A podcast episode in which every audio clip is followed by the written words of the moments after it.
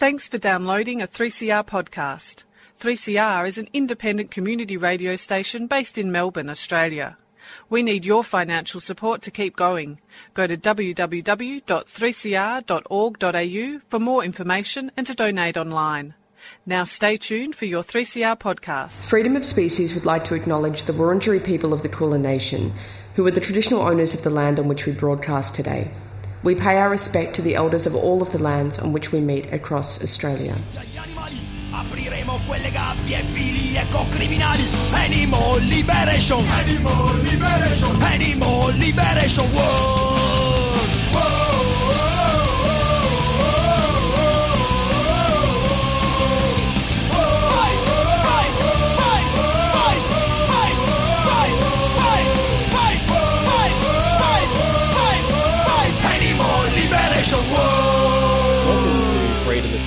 we're a show that brings animal advocacy to the airwaves of 3CR Community Radio. Before us, you heard Sally with Out of the Pan. Make sure you check out that show for all things pansexual every Sunday from 12 till 1.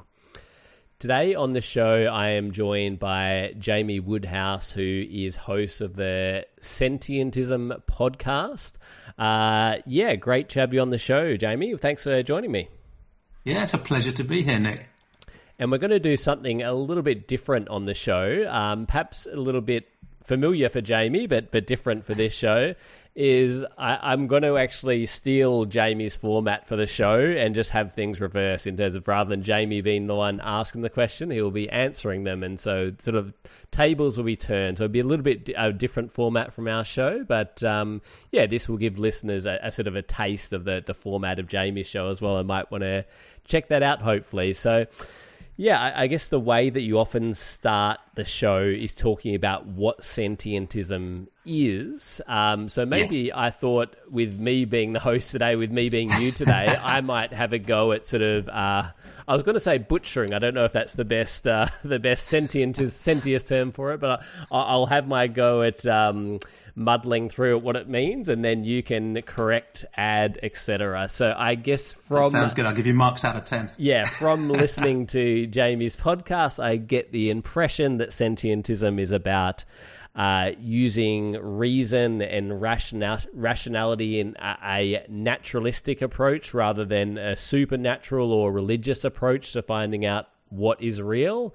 Uh, and it also is about um, having compassion and consideration for all sentient beings, regardless of species. Um, so that is sort of it in a nutshell. What, what, anything you'd like to add, correct, etc., to that, Jamie? No, I think that's a great summary. And yeah, in a sentence, I summarize it as evidence, reason, and compassion for all sentient beings. So yeah, Yep. Great. spot Okay. on. Yeah. Um, and we've already mentioned your podcast, but do you want to talk a little bit about, um, yeah, your your your work, your podcast, um, other things you do? I know there's also um, a whole community around this and, and Facebook groups and that kind of thing. So do you want to talk a little bit about um, your work around sentientism? Yeah, so um, I guess the idea is that it's a worldview, you know, a way of thinking, maybe a philosophy um, that tries to answer those two deep questions you laid out: what's real and what matters morally. So it links this sort of um, way of understanding reality, but also a moral stance that tells us, you know, which types of things should matter morally, which we should have compassion for. Um, so it's a, it's a, it's an amateurish project, but in a sense, the idea is to try and persuade uh, 7.8 billion people to agree with it, thereby solving all the world's problems. So, um, that, and that is, clearly is ridiculous. But in in a sense, I, I, you know, I do think that when we look at all of the problems in the world today, particularly the human-caused problems, most of them seem to come when you work out what what's at their root. They do seem to come down to either people having a failure of compassion in some sense, you know, excluding other humans or other sentient beings as part of an out group and not giving them moral consideration and not caring about them. Uh, or it's just understanding the world wrongly and just being wrong about stuff, right? So even compassionate people can do bad things if they just get stuff wrong. So in a sense, this idea of sentientism is trying to respond to both of those things. It doesn't fix them perfectly, but it's saying at least with a naturalistic approach, we'll have a better chance of understanding reality well. Um, and if we have a sentiocentric compassion, you know, we care about all beings that can suffer, we're not going to exclude any suffering being from consideration. So it doesn't answer all of the problems, but it sets a, tries to set a baseline. So um, I guess the things we're doing, one is trying to develop that philosophy. Uh, so it, we do want it to be, you know, academically well grounded and rigorous, if you like, but also something that's very, very easy to understand in that sentence: evidence, reason, and compassion for all sentient beings. Um, so we're, do, we're, doing some work to develop that philosophy and round out its edges and think about its implications.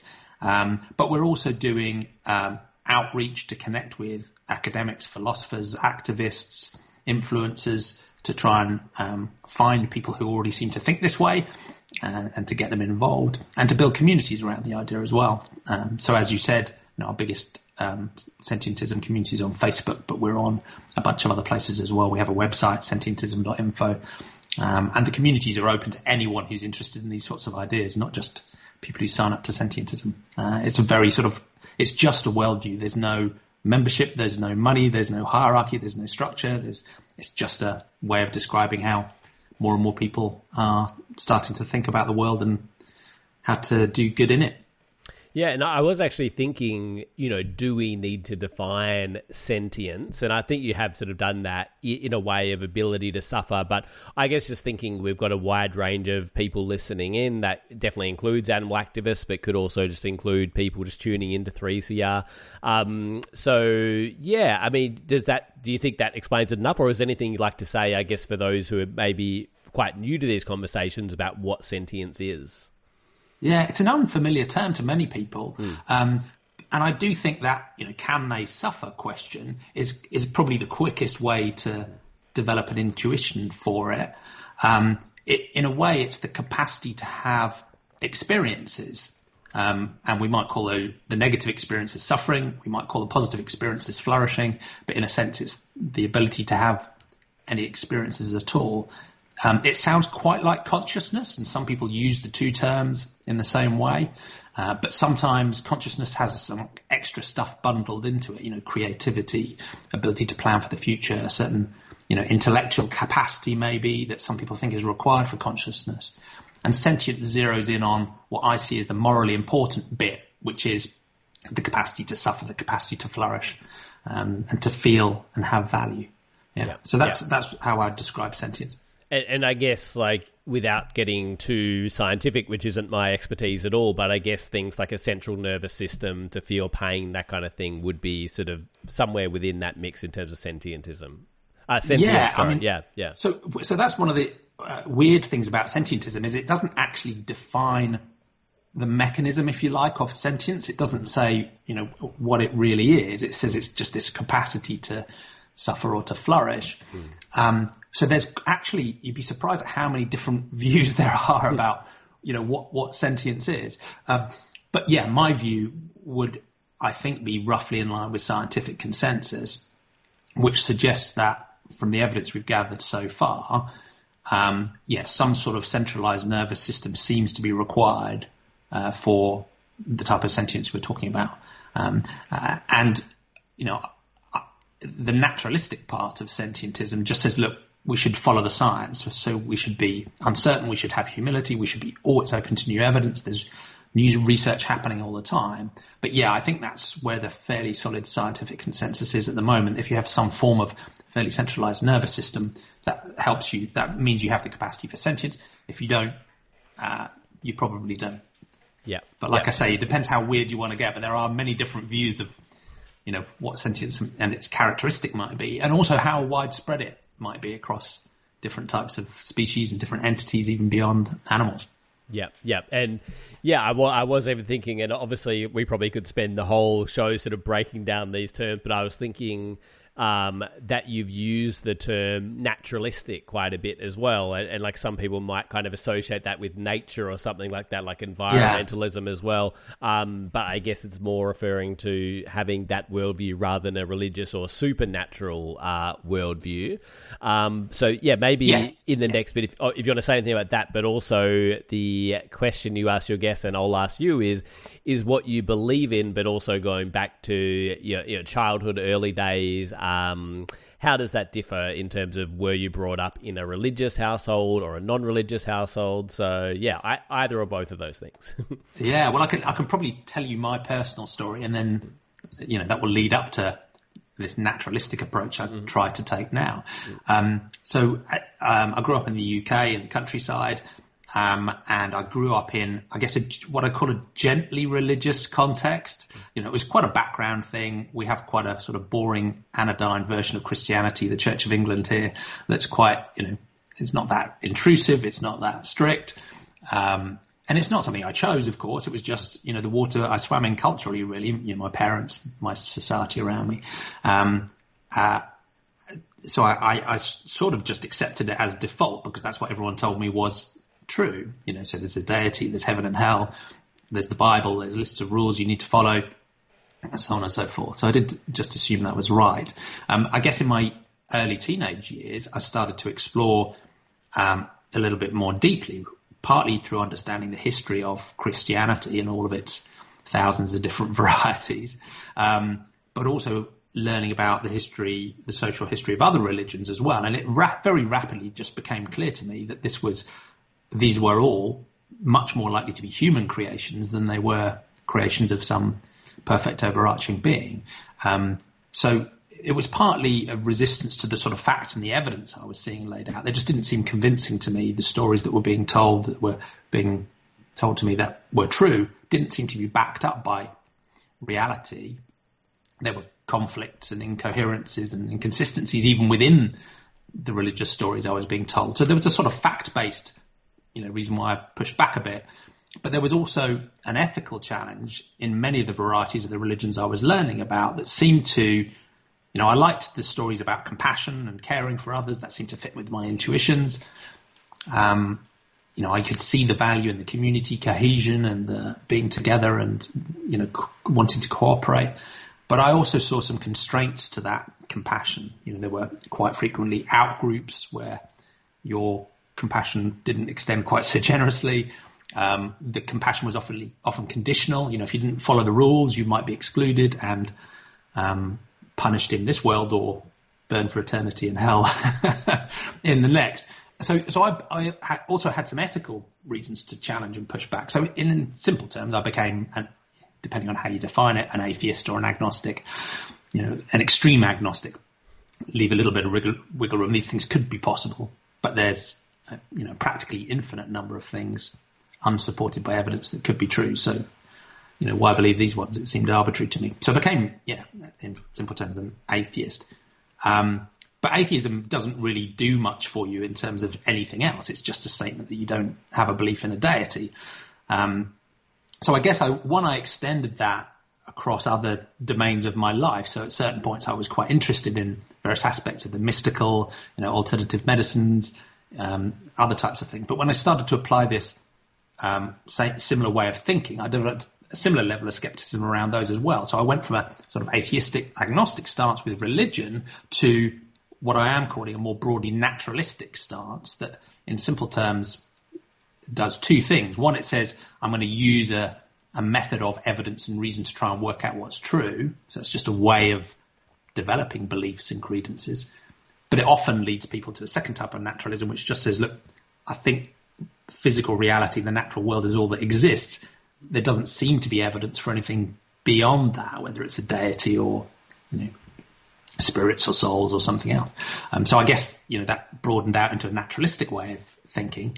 Um, it's a scientific way of thinking. It's not just science, though. It's not just formal science. It's, you know, I know this coffee mug I'm pretty confident this coffee mug exists in front of me, and I haven't really done any science there, right? It's just a direct in direct perception. Um, but even a naturalistic way of thinking doesn't really tell you about morality, what to care about. Um, so then I turned to, um, in fact, I should probably stop there really because that's in a way a really long answer for how I got to naturalism and and then what naturalism is, yeah. And in yeah. a way, I think the, the, the method is the most important bit. It's use evidence and reason to develop credences uh, about the world that can be probabilistic. So you're never 100% sure, but you move your probability credence, if you like, up and down as the evidence gets stronger or weaker. Uh, your credences, your beliefs should be pro- provisional as well. you know, you're always open to new evidence that might come in. Um, we know how difficult it is to listen to evidence that you don't want to hear, but you have to do that. Um, yeah, so I guess that's you know the naturalistic stance I've got to now. Yeah, great. And I think um, we will have to take a song in a moment, but just before we go that, I thought it was kind of interesting that. Um, yeah, it's interesting, like learning more about religion or particularly learning about other religions beyond what you're grown up with can kind of lead to some people questioning that. I remember even speaking to someone who was religious who was saying, like, well, we all believe like our thing in this room, but there's thousands of other religions. How do I know this? Like I've I've sort of won the lottery and picked the correct one, you know. And so I think Yeah. like just learning or just being aware. Whereas you mentioned sort of growing up with that, just being surrounded by that one religion, there's perhaps less capacity to question because it's just constantly reinforced. There's not other people say, no, actually, I've found the right God or the right religion uh, as well. But perhaps we can continue that in a moment. We'll go to a song though now. Um, this is um, all of these songs are picked by Jamie. The first one is "Human" by Sevdaliza. Um, anything you'd like to say about this song before we go to it? No, it's got quite a dark tone, but um, yeah, I just love the feel of it. Um, and uh, a hat tip to Jay Shapiro, who used it as the intro music when I appeared on his podcast, Dilemma podcast, a while ago. Um, but it's got a nice feel to it. and It does centre, um, I guess, a naturalistic way of thinking about what it is to be human. Yeah.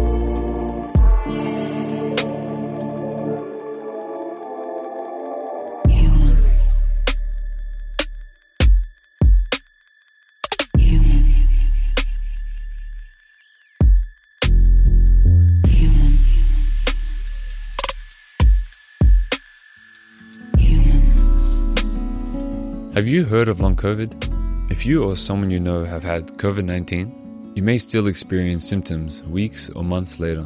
There are many symptoms of long COVID, but the most frequent are extreme tiredness, shortness of breath, and muscle aches and joint pains. Anyone can experience long COVID, including children. You can find information in your language on the Health Translations website, healthtranslations.vic.gov.au. Just type long COVID as a keyword. a 3CR supporter. Welcome back to Freedom of Species on 3, 3CR Community Radio. I'm speaking to Jamie Woodhouse, who is host of Sentientism podcast. And yeah, we're talking about a wide range of issues today around, um, yeah, reason and evidence, uh, and also caring about all sentient beings, and, and I guess bringing those two aspects together that rationality or, or ev- belief in evidence and also, um, yeah, extending compassion beyond um, just the human species as well. Uh, and you touched on that a little bit. You spoke earlier about sort of moving from a religious worldview to, towards, you know, worldview more based around, you know, evidence and, and science and those kind of things. Um, and you also mentioned that you connected with some aspects of religion in terms of some of the compassionate aspects, which was limited as well in terms of who that was extended to. But there was, I guess, always that compassion there. But did that compassion always um, extend beyond the humans, or was that something that occurred later on? Yeah, that took me a while too. So uh, to continue the journey, if you like, I guess I got to this sort of naturalistic way of thinking about the universe, but it doesn't necessarily guide you that strongly to a sort of moral stance and ethical stance. So I was quite drawn at that point to uh, humanism, secular humanism, and I don't know how many of your listeners are familiar with that worldview and that movement. Um, sometimes it can sound like it was invented in the Enlightenment in Europe, but as with many of these ideas, it has much deeper, more ancient roots. Um, and in a way, it takes that naturalistic way of understanding evidence, and reason, uh, and says, look, we don't really need a supernatural or a religious framework for our ethics. We can commit to a universal compassion, and the clue is in the name, for all humans. So to me, that took what I liked about this naturalistic way of thinking, and it layered on uh, you know, a more rational ethic that said all humans matter.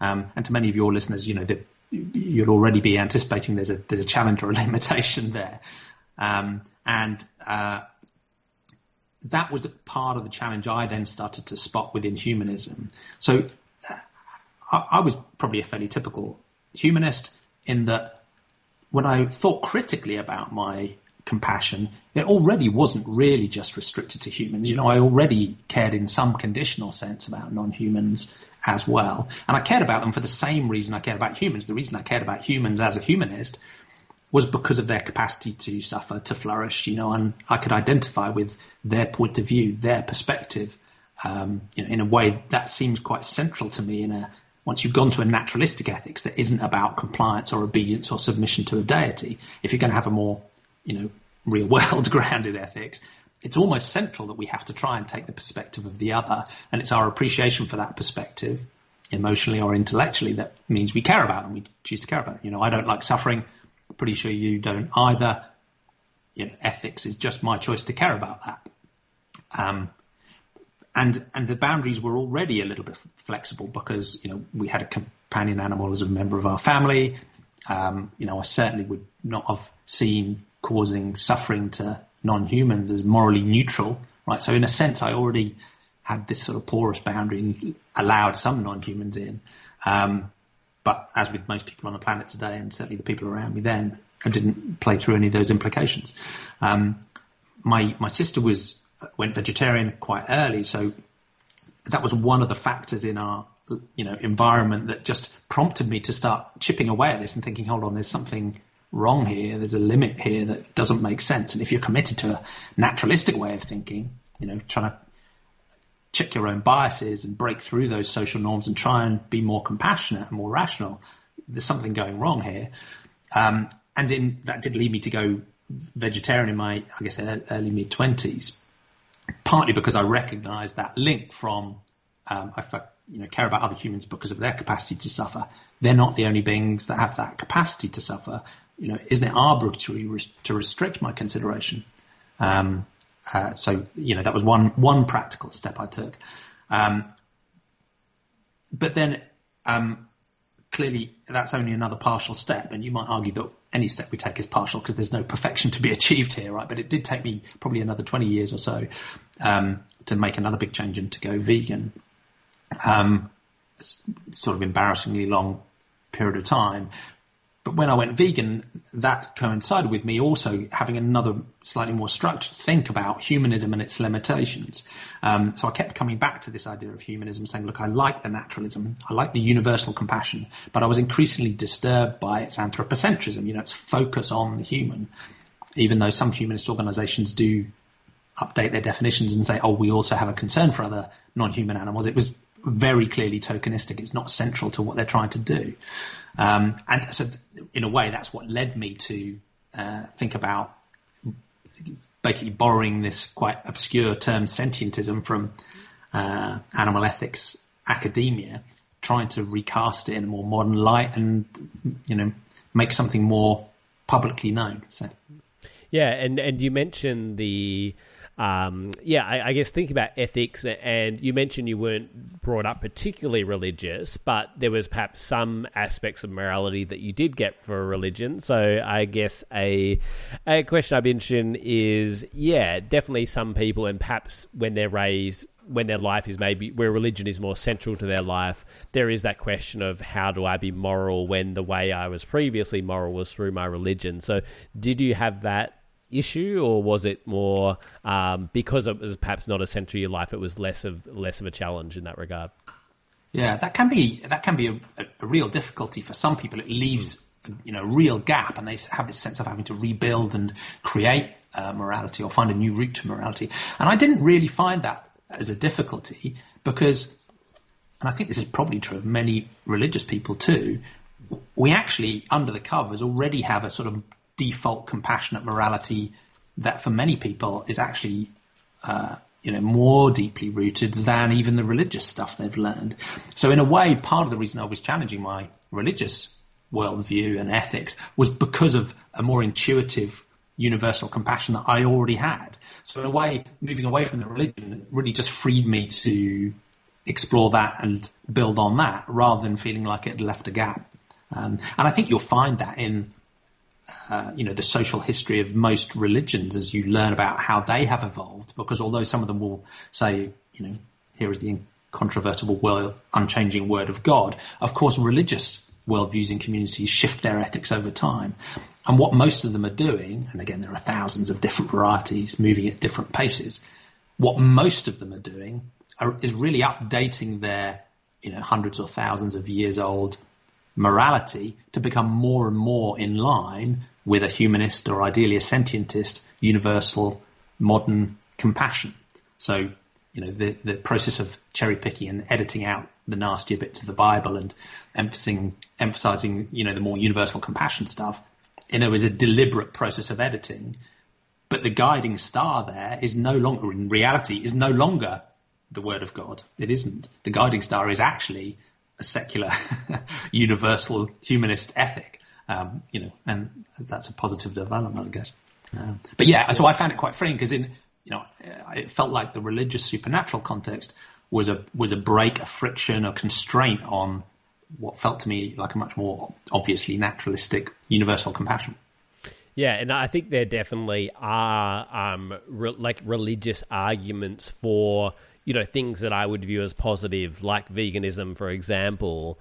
Yeah. Um, but I often find those arguments are really on really weak ground. I certainly remember hearing one argument around um, like Adam and Eve were vegan, therefore, you know, therefore veganism is good. Yeah. And it's like, well, okay, but does that mean we shouldn't listen to podcasts because they won't listen to podcasts either? So it, we kind of get these weak arguments, and so sometimes we can get arguments. So I often find those arguments are yeah, sort of very weak and, and not very convincing philosophically.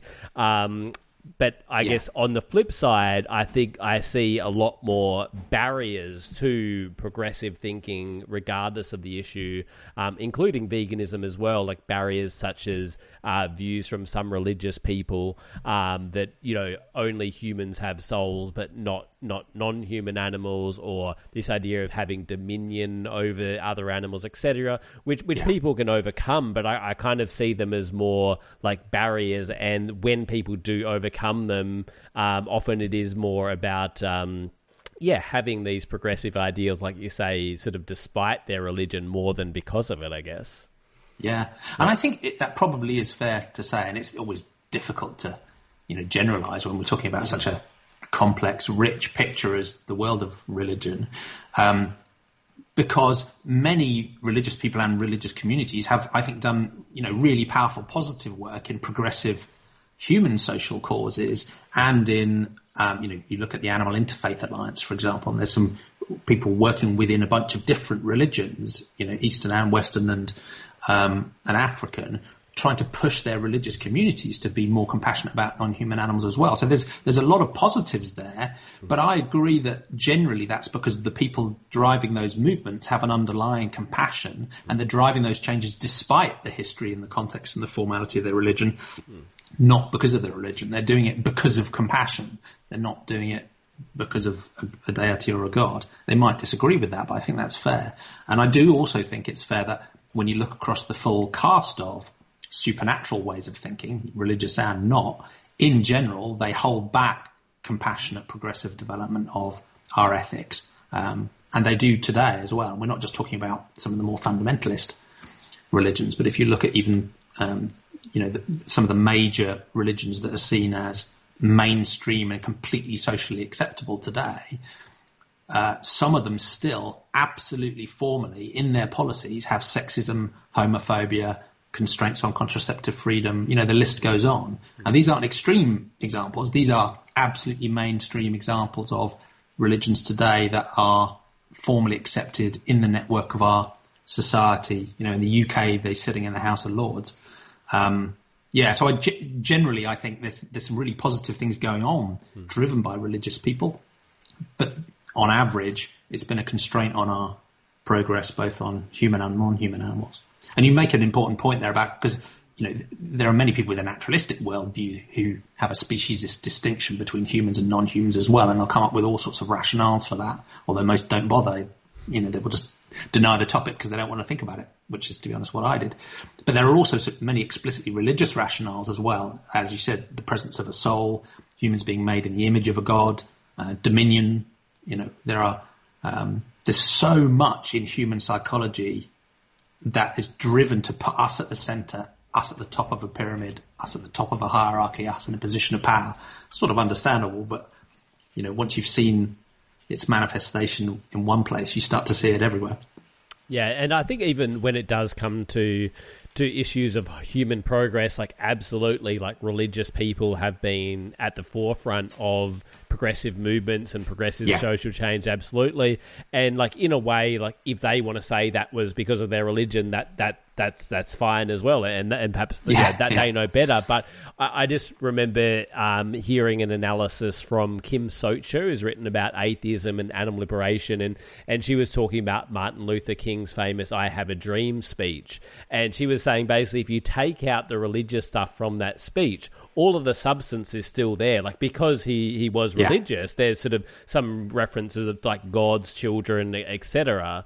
But yeah, if you take out all that stuff, like it's it's just as strong as it is. It just kind of has that religious framework because he was also religion religious. Um, in addition to being. Um, yeah, in, in addition to being concerned about racial justice um, and economic justice and other, kinds of issues as well. So, yeah, I, I think that, like, again, there are progressive religious people, but I don't think it's necessarily like religion. It's more, again, those people being progressive kind of based on other ethics, I guess. Yeah. Yeah, yeah. yeah, yeah. Uh, let's go to another track, and then we're going to talk a little bit about um, the future and trying to, I guess, put some of this stuff into practice and work towards a better world. Um, we're going to play a song though first. This is "Rewilding" by Jonathan Crisp. And any uh, comments on this song, um, Jamie?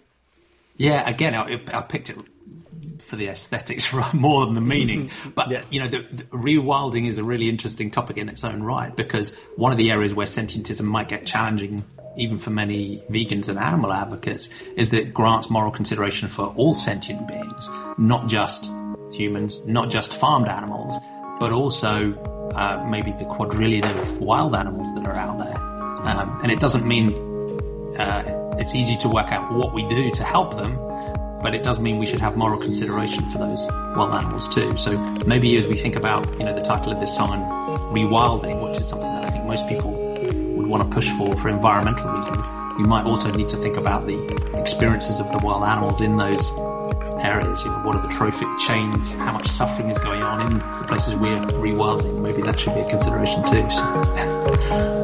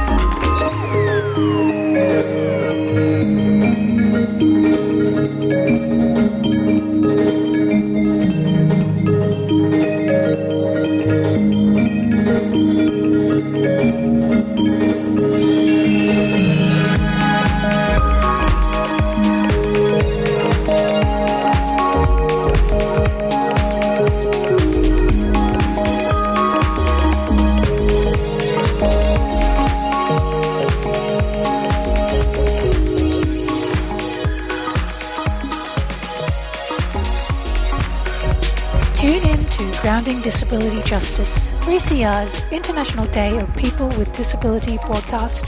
On the 3rd of December, 7am to 7pm, we're making space to explore what disability justice has been and will be on these lands, with programming led by Black and Indigenous community members, in addition to programs by disabled broadcasters from the 3CR community. Visit 3cr.org.au forward slash Disability Day 2021. You're listening to 3CR Community Radio 855 AM.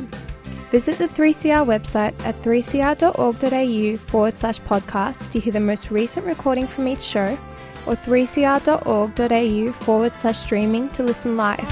Welcome back to Freedom of Species on 3CR Radical Radio. We're talking to Jamie Woodhouse today on the show about a sentientist approach to ethics and yeah, we- we're going to talk a little bit about what the future might look about look look like uh, in terms of compassion for all sentient beings, how we can get there, and I'm sure we'll weigh into some of the debates going on within the animal movement.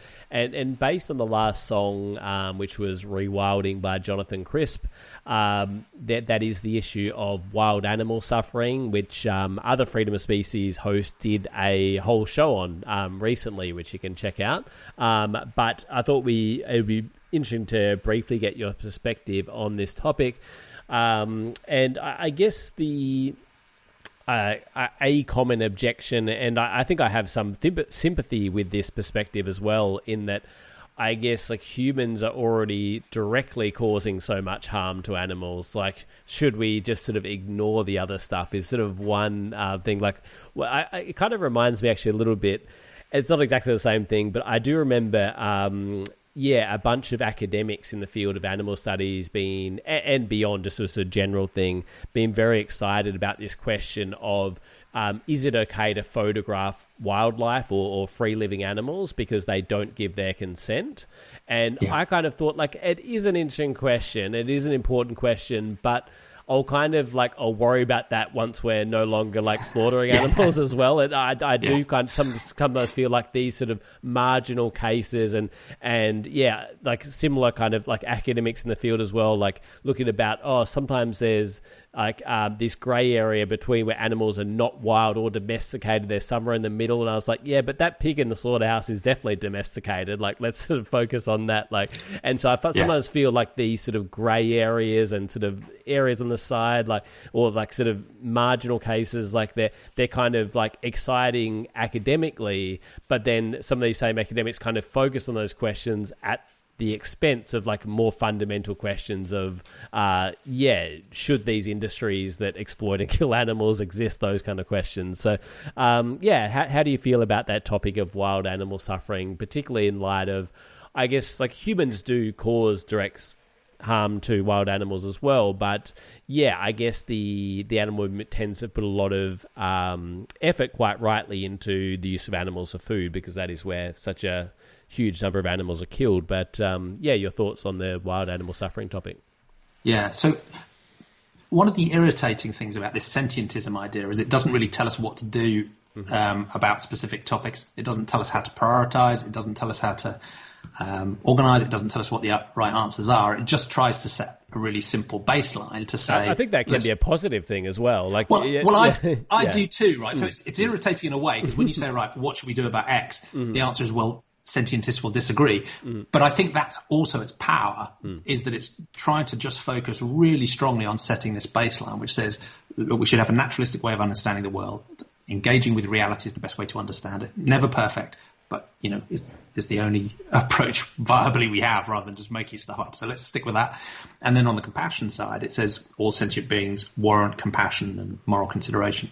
Um, and so in a sense, a sentientist stance would say, look, you might argue about priorities. You might say that wild animal suffering shouldn't be a priority. You might argue that um, it's really complex, so we don't know what to do.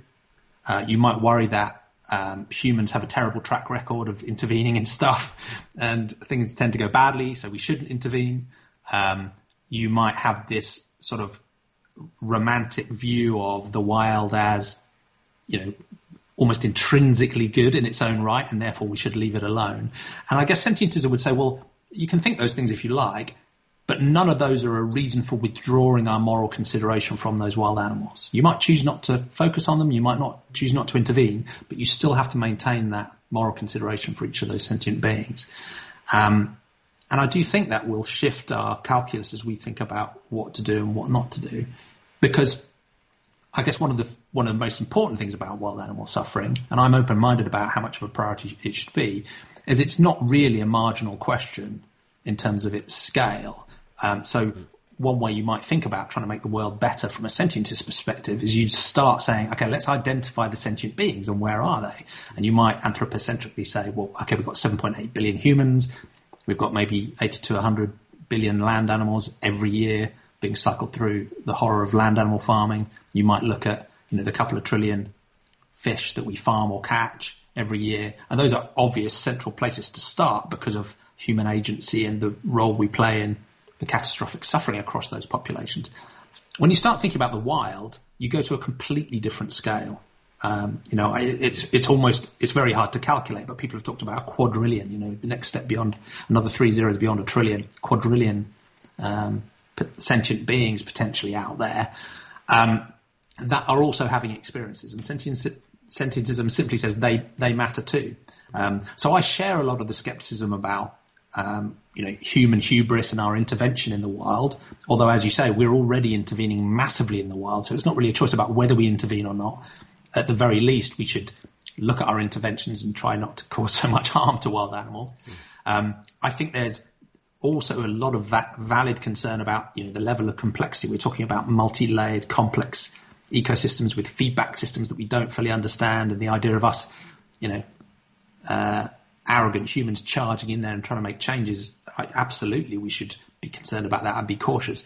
But at the same time, there are some quite simple things we can already do now and are being done to help wild animals, whether it's wildlife corridors, whether it's vaccinations for wild animals, whether it's you know sensible fencing and segregation instead of culling, whether it's contraception maybe again instead of culling. So there are some sort of more solid things you can see a really strong route to reducing wild animal suffering too. And I think there's also another concern which comes back to this ethics thing. Um, a, a lot of thinking in ethics is about is about human agents, and what I mean by agents is you know the the things that are taking moral decisions and judging those decisions as to whether they're right or wrong or good or bad. And I think that's an important you know central thing of ethics. What are we doing this? Are we doing good things or bad things? Are our actions, our intent, are they good or bad? So people talk about virtue ethics or list of rules we have to comply with or, you know, and all of those things are just really looking at the human agent and saying, you know, are we doing good or bad? The danger with only focusing on humans as agents is that you imply that as long as a human isn't doing a bad thing ethically, there are no problems remaining. And frankly, that just isn't true. And we see that even in the human sphere, right? If there's a natural disaster, um, there's an earthquake, no human caused that, but we still see it as a morally a moral problem, an ethical problem, because of the results that are happening to the moral patients, you know, the, mm. the victims of this thing. And I think that's an interesting way of thinking about wild animal suffering as well. Is you know, yes, there's wild animal suffering that humans are causing, and we should stop doing that. That's pretty obvious. But there's also a lot of wild animal suffering that humans have no involvement in at all. We're not. It's not our fault. It's not our problem. Uh, you know, there's no human ethical mistake that's been made, but that suffering still matters. It doesn't mean it's easy to work out what to do and how we should prioritize. But again, that's probably too much of a rambling on answer. But that's that's the appeal I come back to is, you know, there are many difficult challenges there, but we, let's just not lose that core moral consideration for each of those sentient beings. Yeah, yeah, and I think there's obviously the expression "first do no harm," but obviously that doesn't mean yeah. we have to stop there as well. Yeah, I think that's definitely a really good point. Um, and yeah, as you say, a lot of these issues are really complex, but yeah, we shouldn't lose sight of it. I, guess more what I was saying with the marginal cases is I, I guess I'm thinking of discussions about actually intervening in other animals, harming other animals, like other free living animals. Um, and yeah, I think it's an interesting an interesting discussion. But as you say, even when it comes to you know wild or free living animals, we're already as you say, it's definitely not all humans' fault, but there are many ways in which we harm them through habitat destruction and, and those kind of things. So I'd, I'd say that would probably be a, a, good place to start in terms of addressing this issue. Not that we have to stop there necessarily, but um, yeah, looking at the ways in which, yeah, we are sort of directly and indirectly harming free living animals for sure. Yeah, agree. And as ever, there's there's real obvious win-wins here, right? Because one of the main reasons we've destroyed habitats and harmed wild animals is because of the crazy expansion of uh, animal farming in its own right. So you know, even there, there are still win-wins where you could see you know good results from things we're already working on, but just thinking a little bit broader about the implications. So. Yeah, absolutely. And I think that is sort of getting back to this idea of like not just focusing on domesticated animals, ignoring, you know, free living animals, but also I think often that is sometimes kind of reversed in a lot of more conservation kind of discussions where it's like there's these wildlife conflicts with, um, you know, so called livestock with, with cows and those kind of animals. And it's just never considered as a solution. Well, maybe we should stop farming these animals and that would immediately yeah. get rid of these conflicts conflicts as well. It's just never it's never kind of on, on the table. Um, but I agree, yeah. and even and even even many people who are you know comfortable with the animal advocacy in the vegan spaces mm. will still apply a different mode of thinking when it comes to those you know ecological or conservation questions, which means they're essentially not really taking the perspective of the individual sentient beings into consideration. So um, yeah, the the default mode of human operation with the wild is either to magically revere it as something wondrous not to be touched or to just destroy it completely. Um, and where there are conflicts of interest with wild animals, the default option is just to kill them. Um, uh, and even many, you know, supposedly ecologically, environmentally sensitive people will, you know, posit those types of solutions to protect habitats. Um, and the individual beings suffer, but the habitats don't. So just shifting our way of thinking to recognize each of the individual wild beings, you know, whether it's deer or badgers or whatever it is, or kangaroos, as sentient beings in their own right, doesn't mean we won't have to take still difficult decisions, maybe harm them, maybe kill them. But just recognizing their moral worth as individuals often opens up completely new ways of thinking about solutions that, you know, to sidestep this human default of if in doubt, just cull some more. Yeah, absolutely. And because we're nearly out of time, we've in terms of the future, we've just focused on you know wild animal suffering, but definitely um, getting on to the final question of how can people follow and keep up with your work. definitely check out Sentient Sentientism podcast for you know Jamie's thoughts and, and discussions with other people as well on you know sort of what the future could look like and d- debates within advocacy on all kinds of debates, including wild animal suffering, but also you know animal rights, animal welfare, individual change versus systemic change, and all kinds of issues. So yeah, let's uh, finish up with I guess anything you wanted to say that you didn't get to, but also any any ways in which listeners can keep up with your podcast and other Facebook groups, etc. Yeah, I'd I'd say that um, the implication sentientism seems like a super basic idea, you know, evidence, reason, and compassion for all sentient beings, but it does have pretty radical implications. Um, you know, we talked about wild animal suffering; it has obvious implications in terms of uh, essentially ending animal farming and exploitation as well. Um, but it also has direct implications for our human challenges as well. You know, as we look across the 7.8 billion humans we have here today. Um, so in terms of you know rejecting discrimination, granting moral consideration to all humans because they're sentient too, irrespective of their background, caste, race, culture, sexuality. You know, so in a sense, it shares that progressive, open-minded, liberal humanist stance for humans, but just extends that to all sentient beings. It also slightly more crazily might get us intellectually ready for if there might one day be artificial or even alien sentience we encounter or create.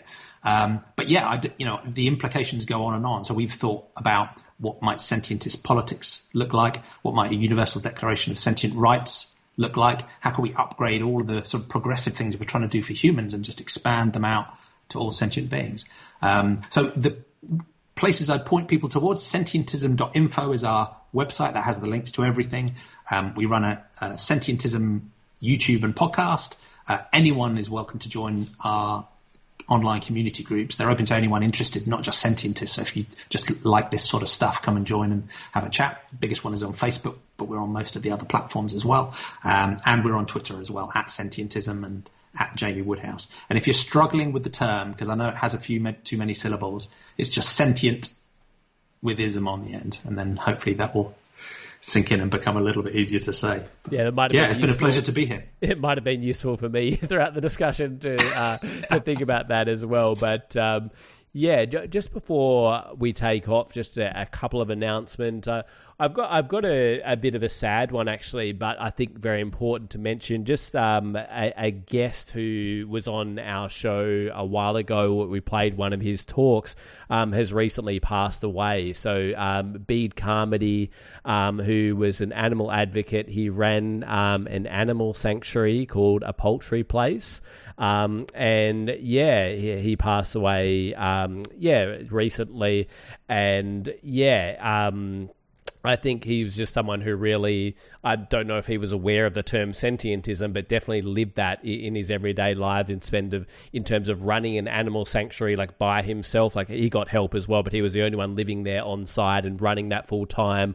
Uh, while he also worked for Amnesty International full time as well, doing human rights work. So yeah, quite quite an amazing activist. And yeah, even though we're a movement for animals, I think it's really important to to um, yeah celebrate the work of people done like Bede. Um, fortunately, uh, the animals uh, or many of the animals from a poultry place have been rehomed at Edgar's Mission, another animal sanctuary, and and there was um, people who donated to that. So thanks to everyone who donated and, and made that possible, and so they found a good home there.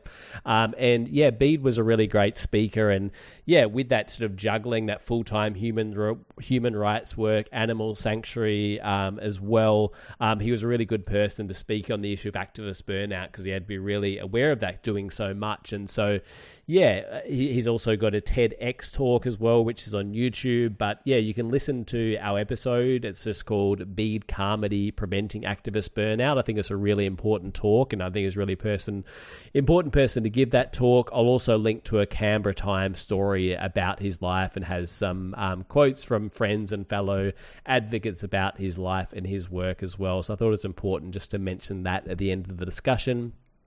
You can check out all the, yeah, that episode with Bede and all our episodes via 3cr.org.au forward slash freedom of species. We're also on iTunes and Spotify and a bunch of other apps as well. If you have any feedback on the show, our email is freedomofspecies at gmail.com. We're also on social media as well. Um, stay tuned for rotations to hear some music, and we're going to finish up with the song. Um, yeah, it is Paradise Engineering by Barker. Um, so I believe you mentioned it's inspired by philosopher David Pearce's work. Um, but yeah, thanks so much for joining me today, and I'll just give you the opportunity to say any any words about the final song if you'd like. Yeah, I would encourage anyone to look up David Pearce's work. Um, it's really mind bending. Um, he's a vegan. Uh, he has a sentientist worldview. He was a guest on my own podcast as well. But he also links into thinking unashamedly about the human capacity to use technology to make the world a radically better place for all sentient beings. So, if you want some mind bending, deeply compassionate philosophy, then David Pearce, Pearce is a place to go. And this uh, track, and in fact, the album was inspired by his work.